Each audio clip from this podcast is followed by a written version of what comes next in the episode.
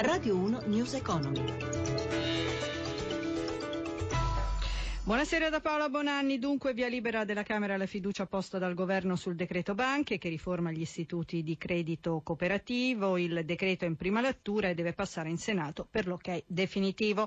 Ora passiamo invece agli attacchi. Gli attacchi di Bruxelles riportano all'ordine del giorno il problema della sicurezza e il conseguente impatto economico che comporta, e ci si torna a concentrare anche sulle tecnologie più adatte, aspetti che Anna Trebbia ha analizzato con Anthony Leith della Frost and Sullivan. È con noi in studio Anna Trebbia.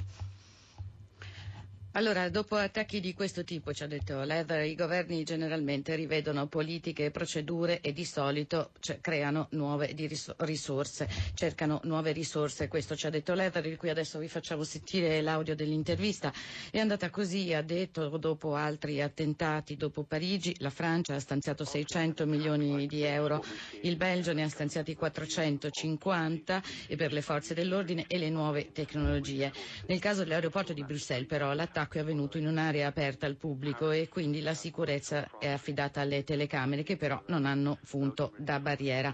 Se gli chiediamo quanto dovremmo spendere come Europa per la sicurezza, la risposta di Leather è che ovviamente non ci sono limiti di spesa nei bilanci di cui i governi dispongono per far sentire la gente più sicura. Il problema non è la cifra da spendere, ma quanto saggiamente si riesce a investire, perché si dovrà pensare a un mix tra maggiore presenza di forze dell'ordine e, e, nelle strade e maggior numero di tecnologie e anche maggiori investimenti nei servizi di intelligence.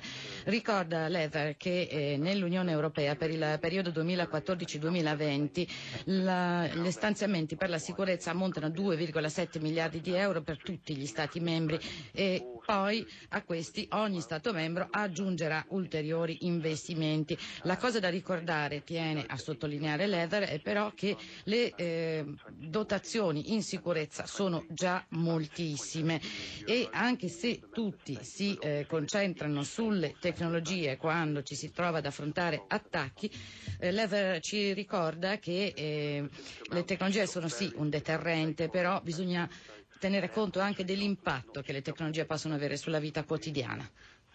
Ed ora passiamo ai mercati finanziari. Hanno chiuso le contrattazioni alle borse europee. Ci colleghiamo con Milano con Riccardo Venchiarutti. Buonasera Venchiarutti.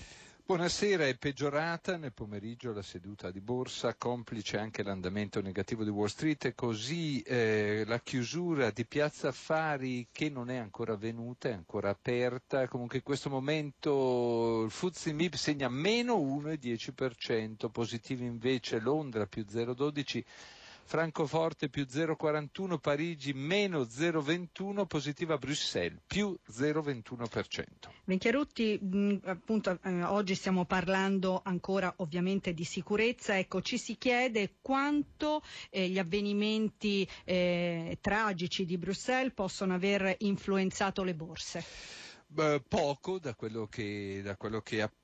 A zavorrare Piazza Affari invece in una giornata che ha visto sospesi per tutta la seduta i titoli di Banca Popolare Milano e Banco Popolare in attesa dell'esito dei consigli chiamati a sancire la fusione.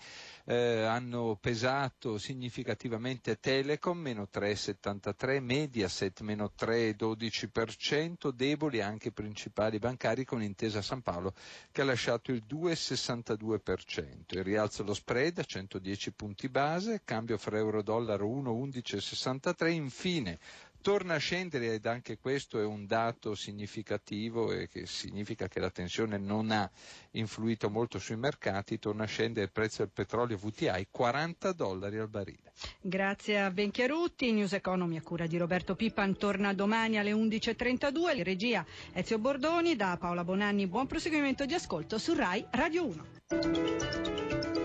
Radio uno News Economy.